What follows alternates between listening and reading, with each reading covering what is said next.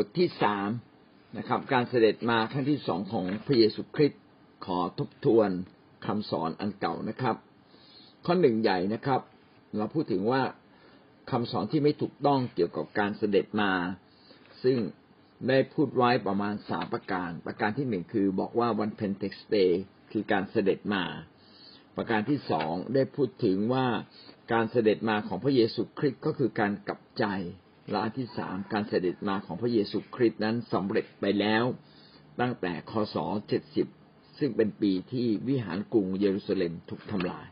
ซึ่งสามอย่างนี้ก็ไม่ไม่เป็นความจริงหมดนะครับ เพราะว่าวันเพนเทคสเตนั้นเป็นการเสด็จมาของพระวิญญาณบริสุทธิ์มาเติม ให้เกิดฤทธิ์เดชในคริสตจักรนะครับ ไม่ได้เป็นการมาพิพากษา และก็การต้อนรับพระเยซูคริสต์ เป็นการเสด็จมาของพระคริสต์ที่เข้ามาในชีวิตมนุษย์ เป็นการส่วนตัว ไม่ได้มาอย่างเอกเริกไม่ได้มาอย่างยิ่งใหญ่นะครับ ครั้งที่สามนั้นก็หมายถึงการที่กรุงเยรูซาเล็มนั้นถูกทำลายไป ซึ่งก็เป็นเหตุการณ์หนึ่งคล้าย ๆ กับเหตุการณ์กรียุคที่จะเกิดขึ้น แต่นั่นเป็นเหตุการณ์ที่เฉพาะกรุงเยรูซาเล็ม ไม่ใช่เป็นการเสด็จมาของพระเยซูคริสต์เพราะมีพระคัมภีร์ ที่เขียนหลังปีเจ็ดสิบได้บอกว่าพระเยซูคริสต์จะเสด็จมา ประการที่สองใหญ่เราพูดถึงลักษณะของพระเยซู ถ้าพระเยซูลักษณะการเสด็จมาของพระเยซูคริสต์ครั้งที่สองนี่จะเป็นอย่างไรบ้าง พูดถึงประเด็นที่หนึ่งว่าพระเยซูคริสต์จะเสด็จมาด้วยพระองค์เอง พระองค์จะมาด้วยสง่าราศีและสิทธิอำนาจ และวันนี้เราขึ้นข้อสามนะครับ พระเยซูคริสต์จะเสด็จมาจากเบื้องบนอย่างเปิดเผย เมื่อพระองค์เสด็จมานั้นพระองค์จะเสด็จมาอย่างยิ่งใหญ่และเปิดเผย คือทุกคนสามารถมองเห็นได้ ทุกคนจะรู้ชัดเจนว่าพระองค์มาแล้ว พระองค์กำลังมาหรือพระองค์มาแล้ว พระองค์มาแล้ว คนเกือบทั้งคนทั้งโลกจะสามารถมองเห็นได้ พระคัมภีร์พูดไว้อย่างนั้น ดังนั้นจึงไม่ใช่มาอย่างลับ เหมือนอย่างการเสด็จมาครั้งที่หนึ่งที่จะต้องไปออยู่ใน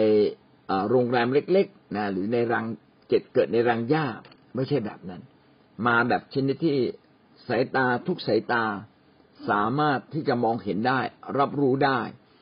ครับ เป็นเข่าใหญ่เข่าโตนะครับ ซึ่งอันนี้ก็ตรงกันข้ามกับ มีคนอ้างว่าตอนนี้พระเยซูคริสต์ได้เสด็จมาแล้ว แล้วก็ยัง ได้มาอยู่ในโลกแล้ว ให้เราได้กลับใจไปหาพระองค์นั้น ก็ก็ขัดแย้งกับเรื่องนี้ เพราะว่าประเด็นตรงนี้บอกว่าพระเยซูคริสต์จะมาจากฟ้าเบื้องบนอย่างเปิดเผยนะครับ มาอย่างยิ่งใหญ่ ดังนั้นการที่เข้ามาอย่างลับๆจึงไม่ใช่เป็นความจริง คนนั้นไม่ใช่พระคริสต์แน่นอนนะครับ เราถ้าเราไปดูอีกทีหนึ่งคนเหล่านั้นอาจจะ ไม่มีเรื่องของความรอดอยู่ข้างในด้วยซ้ำไป มาหลอกลวงมนุษย์นะครับ แล้วก็ไม่น่าเชื่อว่ามีคนจำนวนไม่น้อยที่ถูกหลอกไป มัทธิวบทที่ยี่สิบสี่ข้อยี่สิบเก้าถึงข้อสามสิบเอ็ดแต่พอสิ้นความทุกข์ลำบากแห่งวันเหล่านั้นแล้ว ดวงอาทิตย์จะมืดไปดวงจันทร์จะไม่ส่องแสงดวงดาวทั้งปวงจะตกจากฟ้า และบรรดาสิ่งที่มีอำนาจในท้องฟ้าจะสะเทือนสะท้าน เมื่อนั้นนิมิตแห่งบุตรมนุษย์จะปรากฏขึ้นในท้องฟ้า มนุษย์ทุกชาติทั่วโลกจะจะตีอกร้องไห้ แล้วจะเห็นบุตรมนุษย์เสด็จมาบนเมฆในท้องฟ้าทรงฤทธานุภาพและพระสิริเป็นอันมากครับพระคัมภีร์ตรงนี้ก็เขียนชัดนะครับ มนุษย์ทั่วโลกจะตีอกชกตัวร้องไห้ แล้วจะเห็นพระเยซูคริสต์เสด็จมาจากฟากฟ้านะครับ เต็มด้วยฤทธานุภาพและเต็มด้วย พระสิรินะมีเสียงแตรของทูตสวรรค์ ดังก้องยิ่งหนัก จะเห็นได้ว่าไม่ได้มาแบบเงียบๆนะครับ แต่มาอย่างยิ่งใหญ่ ในมัทธิวบทที่ยี่สิบสี่ก็ตรงกับในมาระโกบทที่สิบสามและลูกาบทที่ยี่สิบเอ็ดอย่างที่เราได้พูดมาแล้วนะครับ ข้อพระคัมภีร์ต่อไปที่ยืนยันว่าพระองค์นั้นจะมาอย่างเปิดเผยและยิ่งใหญ่ ก็ เขียนไว้ในหนึ่งเทสโลนิกาบทที่สี่ข้อสิบหกพระคัมภีร์เขียนดังนี้ ด้วยว่าองค์พระผู้เป็นเจ้าจะเสด็จมาจากสวรรค์ด้วย พระดำรัสสั่ง พระดำรัสสั่งก็คือด้วยเสียงนะครับ เสียงเสียงแห่งคำสั่ง เสียงดังของการสั่ง ด้วยสำเนียกสำเนียงเรียกของเทพบดี และด้วยเสียงแตรของพระเจ้า ไม่ใช่เสียงแบบมนุษย์แต่เสียงแบบทูตสวรรค์ เทพบดีก็คือทูตสวรรค์ที่เป็นใหญ่ มาด้วยเสียงของทูตสวรรค์ที่เป็นใหญ่ แสดงว่าไม่ใช่เสียงมนุษย์ที่ต้องใช้ลำโพงนะครับ แต่มาอย่างยิ่งใหญ่และอัศจรรย์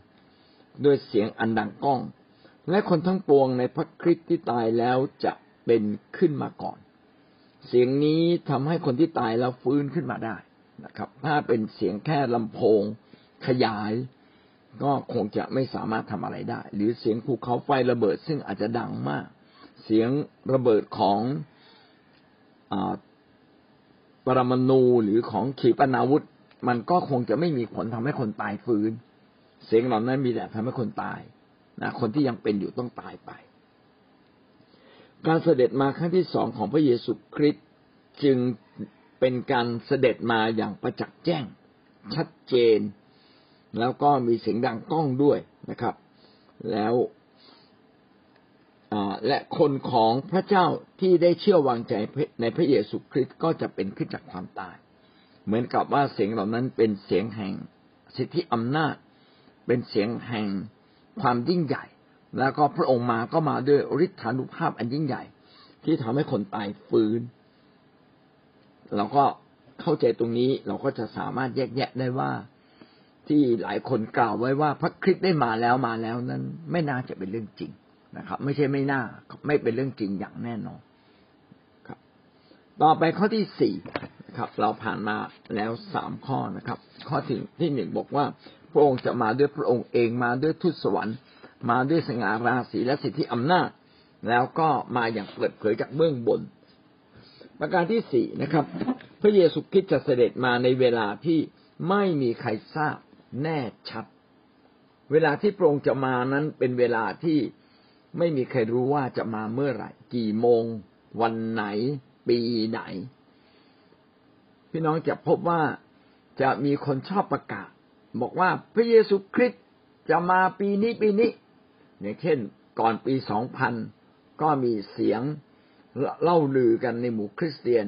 บอกว่าเนี่ยพระเยซูคริสต์จะมาปีสองพัน หลังจากนั้นไม่นานก็บอกว่านี่จะมาปีสองพันสิบสองพอตอนนี้สองพันสิบสองมาแล้วก็มีคนบอกว่า เนี่ยจะมาปีสองพันยี่สิบห้าอะไรเงี้ยคือมั่วไปเรื่อยนะครับ ซึ่งเรื่องนี้มีมาตั้งแต่อดีตนะครับ ตั้งแต่สมัยก่อนที่ตั้งแต่สมัยยุคพระเยซูเป็นต้นมาก็จะมีคนพูดนะครับ และก็เมื่อหลายร้อยปีที่แล้วก็มีคนพูดแบบเนี้ย แล้วก็เลื่อนมาเรื่อยเลื่อนมาเรื่อยคนแต่ละคนที่พูดก็ผิดพระคัมภีร์ตั้งแต่เขาพูดแล้ว เพราะว่าไม่มีใครสามารถกำหนดได้ ว่าพระเยซูคริสต์จะมาเมื่อไหร่ แต่เรารู้ว่ามาแน่นะครับ มาเมื่อไหร่ไม่รู้แต่มาแน่ เหตุการณ์อันยิ่งใหญ่ที่จะพิพากษาโลกนี้ต้องมาเนี่ยอย่างแน่นอนที่ผ่านมามนุษย์ก็มีความพยายามที่จะพยากรณ์หรือคาดเดา ว่าพระเยซูคริสต์จะเสด็จกลับมา ซึ่งแท้จริงแล้วเป็นการขัดแย้งกับคำสอนของพระเยซูคริสต์เอง เป็นการขัดแย้งกับที่พระคัมภีร์ได้เขียนไว้ว่าจะไม่มีใครรู้ว่าพระเยซูคริสต์จะเสด็จมาเมื่อไหร่ โลกนี้จะมาถึงจุดสิ้นสุดวันไหน ไม่มีใครรู้ รู้แต่ว่าพระองค์มาแน่ ดังนั้นถ้าเรายึดประเด็นนี้เราจะได้ระมัดระวังในการดำเนินชีวิตนะครับ และก็ไม่ดำเนินชีวิตสุดขั้วว่าพระองค์จะมาพรุ่งนี้นะครับ เพียงแต่เราต้องตัดเตรียมชีวิตในส่วนของเราอย่างดีเลิศที่สุด มัทธิวบทที่ยี่สิบสี่มาระโกบทที่สิบสามนะครับ กิจการบทที่หนึ่งเปโตรบทที่สองเปโตรบทที่สามวิวรณ์บทที่สามข้อสามก็ได้พูดถึงเรื่องนี้ จะอ่านให้พี่น้องฟังทีละอันนะครับ โดยเฉพาะอย่างยิ่งในมาระโกบทที่ยี่สิบสี่ สามสิบหกถึงข้อสี่สิบสี่แต่วันนั้นโมงนั้นไม่มีใครรู้ถึงบรรดาทุสวรรค์หรือพระบุตรก็ไม่รู้ รู้แต่พระบิดาองค์เดียว พระเจ้าผู้สถิตอยู่ในสวรรค์ พระเจ้าผู้นั้นผู้เดียวที่รู้ว่าวันเวลาแห่งการสิ้นโลกคือเมื่อไหร่นะครับ พระคัมภีร์ได้เขียนว่า ในวันนั้นโมงนั้นไม่มีใครรู้ เราจึงจะได้เฝ้าระวังนะครับ แล้วก็ยกตัวอย่างตั้งแต่ข้อสามสิบเจ็ดถึงข้อสามสิบเก้าตัวอย่างของโนอาด้วยสมัยของโนอาได้เป็นอย่างไรเมื่อบุตรมนุษย์เสด็จมา ก็จะเป็นอย่างนั้น เพราะว่าเมื่อก่อนวันน้ำท่วมนั้น คนทั้งหลายได้กินและดื่มกันทำการสมรสได้ยกให้เป็นสามีภรรยากัน จนถึงวันที่โนอาเข้าไปในนาวา และน้ำท่วมมากวาด เอาเขาไปสิ้น โดยไม่ทันรู้ตัวฉันใด เมื่อบุตรมนุษย์จะเสด็จมาก็จะเป็นฉันนั้นตอนสมัยโนอาโนอาก็บอกว่าน้ำจะท่วมโลกนะครับ ผมจะสร้างเรือ ผมสร้างเรือเสร็จแล้วพี่น้องเข้ามาสิไม่มีใครมาเลยนะครับ ไม่มีใครมาเลย สุดท้ายคนเหล่านั้นก็น้ำท่วมฉับพลันนะฝนตกมาสี่สิบวันสี่สิบคืน แล้วก็ตาน้ำต่างๆ ในแผ่นดินโลกก็พุนะครับมีน้ำพุ่งขึ้นจากแผ่นดินนะในช่วงพริบตาเดียวนะครับ ก็คนเหล่านั้นก็ท่วมหมด พระคัมภีร์เขียนไว้ว่า ฝนตกสี่สิบวันสี่สิบคืนนะครับ จนน้ำท่วมไปถึงภูเขา แต่พระคัมภีร์ก็เขียนคำนี้โดยไม่ทันรู้ตัวฉันใดนะไม่ได้บอกว่าพิตานะโดยไม่ทันรู้ตัวฉันใด น้ำท่วม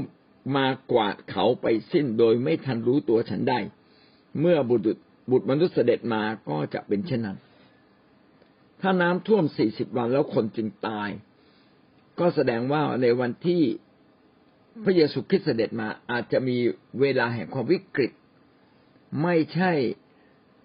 วินาทีทันทีปุ๊บปั๊บปุ๊บปั๊บนะครับ อาจจะใช้เวลาเป็นวันหลายวัน ก็อาจจะเป็นไปได้ แต่มันเป็นมาเป็นมาแบบทันทีทันใด ก็คือเหตุร้ายเกิดขึ้นทันทีทันใด แต่จะเกิดจนทั่วทั้งโลกในพริบตาไหมอันนี้ไม่ทราบ เพราะว่าถ้าเราดูน้ำท่วมโลกกว่า จะน้ำท่วมโลกจริง ๆ ก็ใช้เวลาถึงสี่สิบวัน ฝนตกสี่สิบวันสี่สิบคืน และตาน้ำต่างๆ ก็พุ่งน้ำขึ้นมา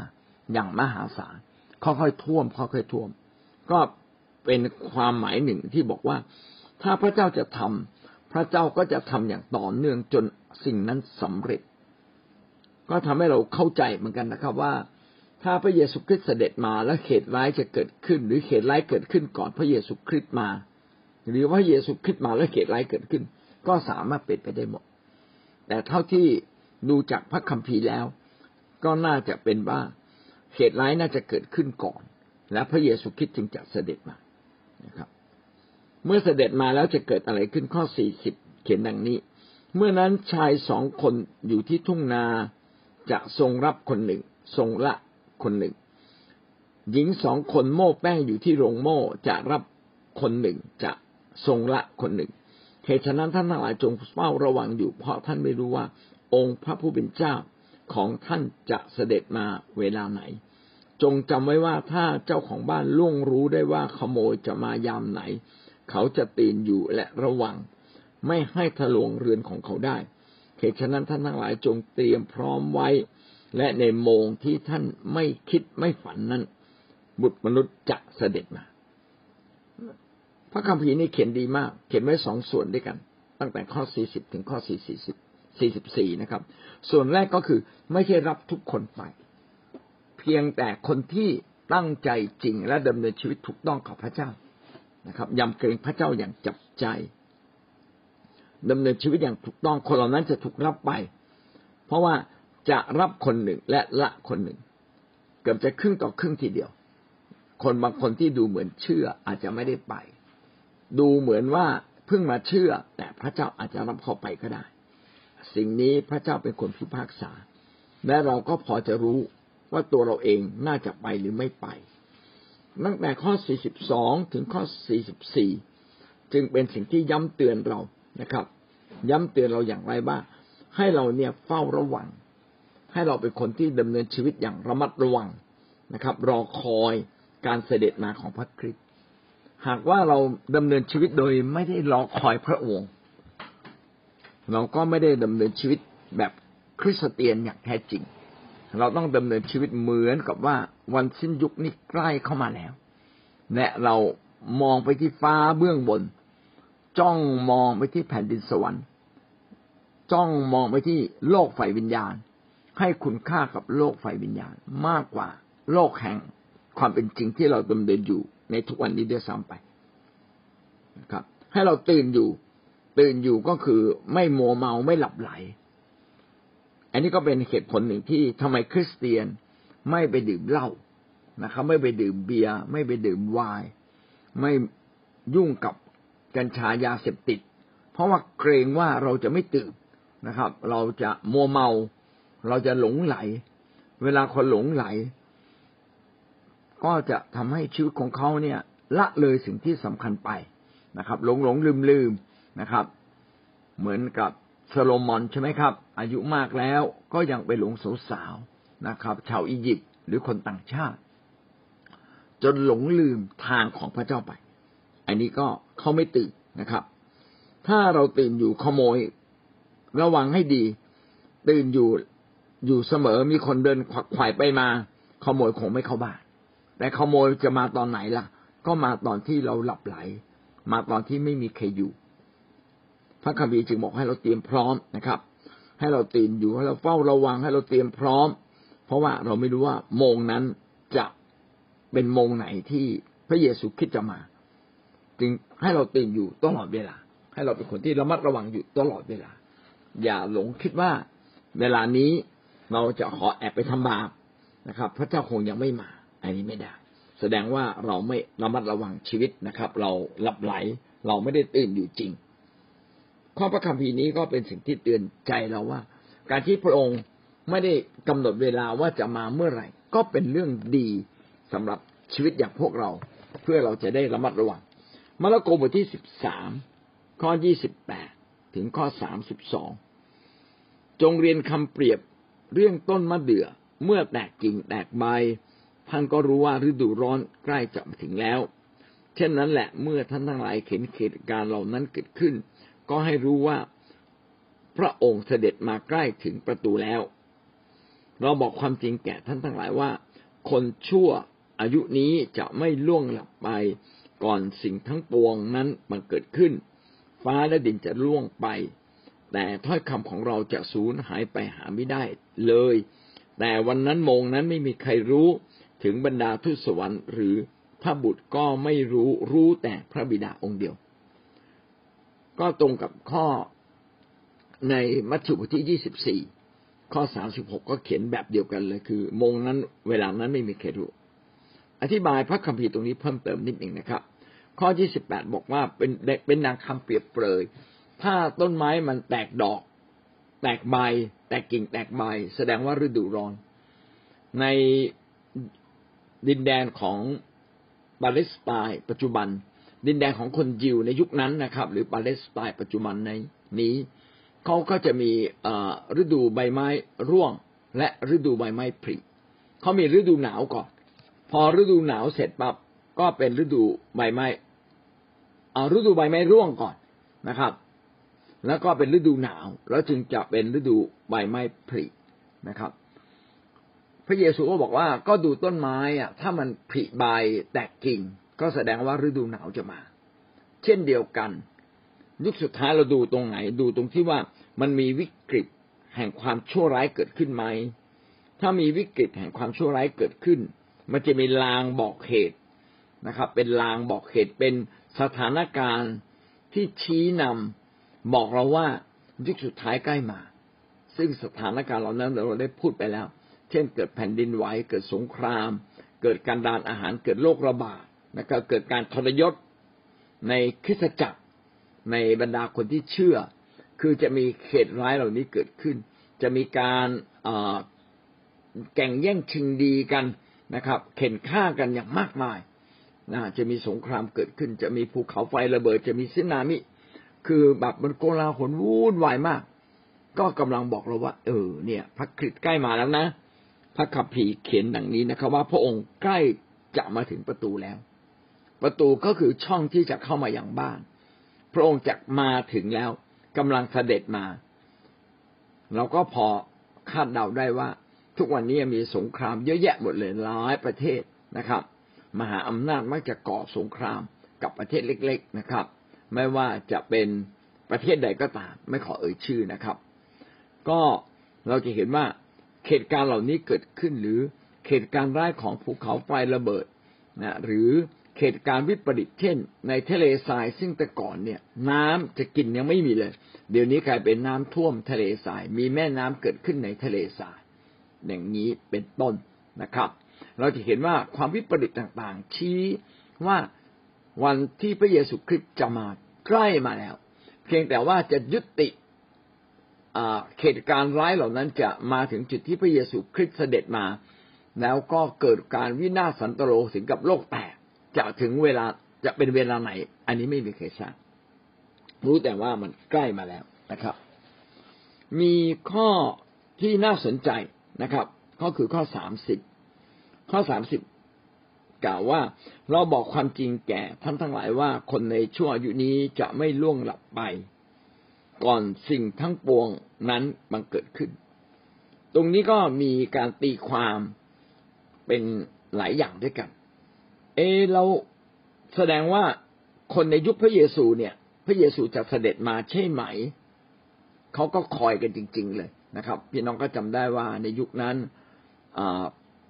คริสเตียนเนี่ยขายบ้านขายช่องขายที่ดินหมดเลย แล้วก็เอาเงินทั้งหมดทั้งสิ้น มาวางไว้ที่เท้าอัครทูต เลิกบางคนเลิกทำมาหากินเลยนะครับ คอยเลยนะครับ ว่าเมื่อไหร่พระคริสต์จะเสด็จมา ก็มีความโน้มเอียงแบบนั้น เพราะว่าอ่านพระคัมภีร์ตรงนี้แล้วบอกว่า เราบอกความจริงแก่ท่านทั้งหลายว่า คนในชั่วอายุนี้จะไม่ล่วงหลับไป ก่อนสิ่งทั้งปวงนั้นมันเกิดขึ้น แต่ปรากฏว่าถึงยุคนี้ก็ยังไม่มา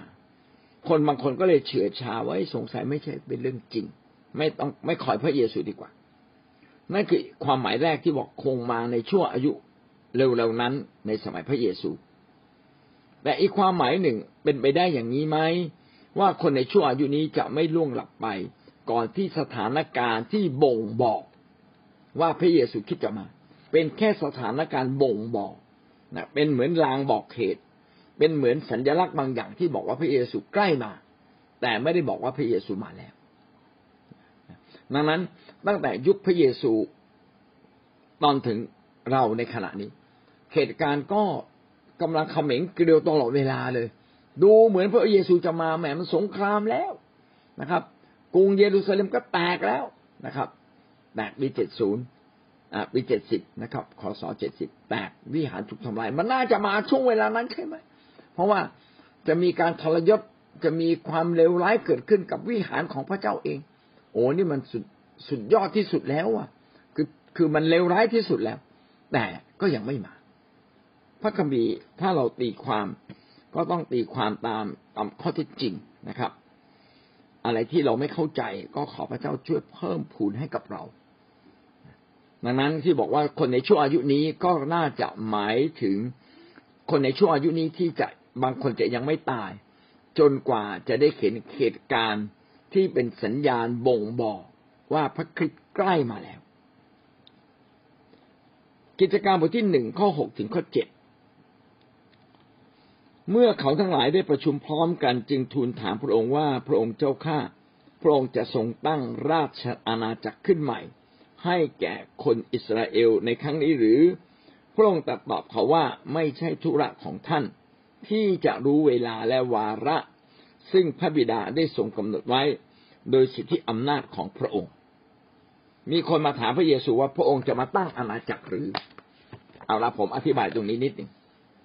คือตั้งแต่ในพระคัมภีร์เดิม มีการทำนายว่าจะเกิดราชอาณาจักรนิรันดร์ผ่านราชวงศ์ดาวิดและคนอยู่ก็คอย ว่าราชอาณาจักรนิรันดร์คงจะเป็นราชอาณาจักรที่ยิ่งใหญ่ เหมือนสมัยดาวิดที่ไปรบที่ไหนก็ชนะเขาหมดเลย แล้วก็อาณาเขตของคนยิวก็ขยายออกไปมากมายนะครับ จนถึงอียิปต์จนถึงแถบอิรักปัจจุบันนี้นะครับ ยิ่งใหญ่มาก ครอบคลุมไม่หมดเลยนะครับ รวมทั้งแถวดินแดนซาอุดิอาระเบียทุกวันนี้นะครับเขาก็คาดหวังว่าพระเยซูคริสต์เนี่ยมาเป็นกษัตริย์แล้วจะมาตั้งอาณาจักร เวลานั้นพระเยซูคริสต์ฟื้นขึ้นจากความตายแล้ว กิจการบทที่หนึ่งเป็นเวลาที่พระคริสต์ได้ตายที่กางเขนแล้วฟื้นขึ้นจากความตาย ดังนั้นคนยิวจำนวนหนึ่งรวมทั้งสาวกก็เข้าใจว่า พระเยซูน่าจะมาตั้งราชอาณาจักรยิ่งใหญ่ ในเวลานี้นะครับ แต่พระเยซูตอบว่าอย่างไรนะครับ พระเยซูบอกว่าไม่ใช่ธุระของท่านที่จะรู้เวลาและวาระ ซึ่งพระบิดาได้ทรงกำหนดไว้ พระเยซูพูดถึงราชอาณาจักรไฟวิญญาณ ว่าอนาคตจะมีราชอาณาจักรไฟวิญญาณ ก็คือต้องมีการสิ้นโลกและพระองค์จะให้เกิดกรุงเยรูซาเล็มใหม่ลอยมาจากฟ้า พระองค์หมายถึงแผ่นดินสวรรค์นะครับ แผ่นดินสวรรค์ในฟากฟ้า แต่ขณะที่คนยิวและสาวกพระเยซูหมายถึงแผ่นดินจริง ๆ ในแผ่นดินโลกนี้ มองคนละแบบกัน พระองค์จะมาตั้งราชอาณาจักรของพระองค์หรือนะครับ ให้แก่คนอิสราเอลในครั้งนี้หรือ แต่พระองค์บอกไม่ใช่ ไม่ใช่ราชอาณาจักรฝ่ายโลก แต่เป็นราชอาณาจักรฝ่ายวิญญาณต่างหากนะครับ แล้วก็คริสตจักรของพระเจ้า เป็นดังราชอาณาจักรในแผ่นดินโลก ซึ่งเป็นราชอาณาจักรจำลองถึงแผ่นดินสวรรค์ เราจะสามารถเรียกได้ไหมว่าคริสตจักรนั้นเป็นสวรรค์ เรียกได้ครับ เรียกว่าเป็นอาณาจักรของพระเจ้าฝ่ายสวรรค์ก็เรียกได้ แต่ยังไม่ใช่อาณาจักรฝ่ายสวรรค์อย่างสมบูรณ์ ที่เขาบอกว่า เมื่อท่านอธิษฐานในสวรรค์ก็จะเกิดขึ้นในแผ่นดินโลก เมื่อท่านอธิษฐานที่แผ่นดินโลกก็จะเกิดขึ้นในสวรรค์ ดังนั้นในสวรรค์ในที่นี้น่าจะหมายถึงคริสตจักร หรือราชอาณาจักรใหม่ ที่พระคริสต์ทรงเรียกเราทั้งหลายมารวมตัวกัน นั่นคือราชอาณาจักรสวรรค์นะครับ ซึ่งเป็นราชอาณาจักรจำลองสวรรค์ที่แท้จริงในอนาคต ที่จะใกล้มาแล้วที่เมื่อพระคริสต์เสด็จมา สวรรค์ในโลกเล็ก ๆ ก็คือคิดจักก็จะหมดสิ้นไปด้วย พร้อมกับโลกที่ต้องต้องถูกทำลายและถูกที่พักษา และทั้งหมดถูกรับขึ้นไปในฟ้าสวรรค์ เกิดราชอาณาจักรใหม่นะครับ เป็นราชอาณาจักรฝ่ายวิญญาณ เนื้อหนังก็ไม่มีส่วนนะครับ เนื้อหนังก็คือร่างกายของเราก็จะไม่มีส่วนในอาณาจักรสวรรค์นั้น รวมทั้งความบาปความชั่ว คนบาปคนชั่ว ก็ไม่มีส่วนในอาณาจักรสวรรค์ เราทั้งหลายจึงต้องตเตรียมชีวิตของเราให้พร้อมที่จะเป็นคนบริสุทธิ์คู่กับสมควร คู่กับแผ่นดินสวรรค์ของพระเจ้า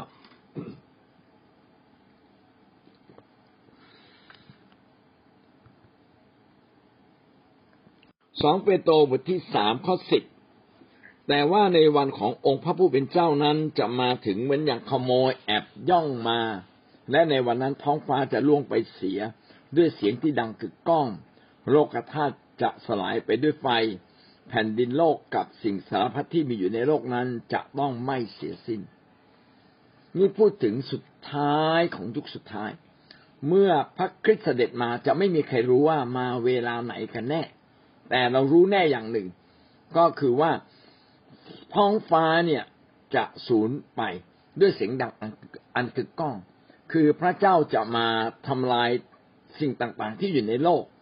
และรวมทั้งท้องฟ้าจะเกิดไฟไหม้นะครับอันนี้ไม่ใช่น้ำท่วมแล้วนะครับ ยุคสุดท้ายจะเต็มด้วยไฟ โลกธาตุจะสลายไปด้วยไฟ แผ่นดินโลกกับสิ่งสารพัดที่อยู่ในโลกนั้นจะต้องไม่เสียสิ้น คือถูกเผาไหม้แล้วก็เปลี่ยนใหม่หมดสิ้นไปเลยถูกไหม้ไม่เป็นจุนหมดเรียบไม่เหลือ นะครับ มันต่างจากมารซาตานที่ถูกโยนลงไปในบึงไฟนรกที่มีไฟ มารซาตานเป็นวิญญาณจะต้องถูกเผาไหม้ในดินแดนนรกที่เป็นไฟ แต่โลกธาตุก็คือโลกทั้งสิ้นนะป่าไม้ภูเขาสัตว์ต่างๆ และสิ่งต่างๆ ที่อยู่ในโลก อันนี้ก็รวมไปถึงดวงดาวต่างๆ ไม่ว่าจะเป็นดาวเคราะห์ดาวฤกษ์ ไม่ว่าจะเป็นทางทั้งเผือกซึ่งเต็มด้วยระบบสุริยะมากมาย สิ่งเหล่านี้ก็ต้องถูกเผาไหม้ไปหมดสิ้น คือไม่มีเหลือเลยนะครับ ถูกไหม้ด้วยไฟ คงจะเป็นเหตุการณ์ที่แปลกประหลาดมากเลยนะครับ ทุกอย่างถูกไหม้แล้วก็คงจะมีไฟอันน่าเกลียดน่ากลัวอย่างมากในเวลานั้น เป็นนั่นคือเวลาที่พระคริสต์จะเสด็จมา หลายคนที่บอกว่าพระคริสต์เสด็จมาแล้วนี่อยู่ที่ประเทศนั้นอยู่ประเทศนี้ เกิดเป็นหญิงมั่งเกิดเป็นชายมั่งอันนี้ก็ไม่ใช่เป็นเรื่องจริงนะครับ น่าจะเป็นเรื่องที่หลอกลวงทั้งสิ้น เพราะว่าถ้าพระคริสต์เสด็จมาครั้งที่สองไม่มีใครรู้และก็จะเกิดเข็ดร้ายอย่างรุนแรงด้วย วิวรณ์บทที่สามข้อที่สามเหตุฉะนั้นจงระลึกว่าเจ้าได้รับและได้ยินอะไร จงกระทำตามและกลับใจเสียใหม่ ถ้าเจ้าไม่เฝ้าระวัง เราจะมาหาเจ้าอย่างขโมย เจ้าไม่รู้ว่าเราจะมาหาเจ้าเมื่อไหร่ ไม่มีใครรู้นะครับว่าพระเยซูคริสต์จะมาหาพวกเรามาในโลกนี้ อย่างขโมย คือมาอย่างพริบตา มาอย่างกระทันหันมาอย่างที่เราคาดคิดไม่ถึงเวลาที่เราประมาทอาจจะเป็นเวลาที่พระคริสต์จะเสด็จมา เมื่อเรารู้เหตุการณ์แบบนี้ก็จะทำให้เรานั้นตื่นตัวอยู่เสมอ ระมัดระวังแล้วก็ยำเกรงพระเจ้าอย่างมาก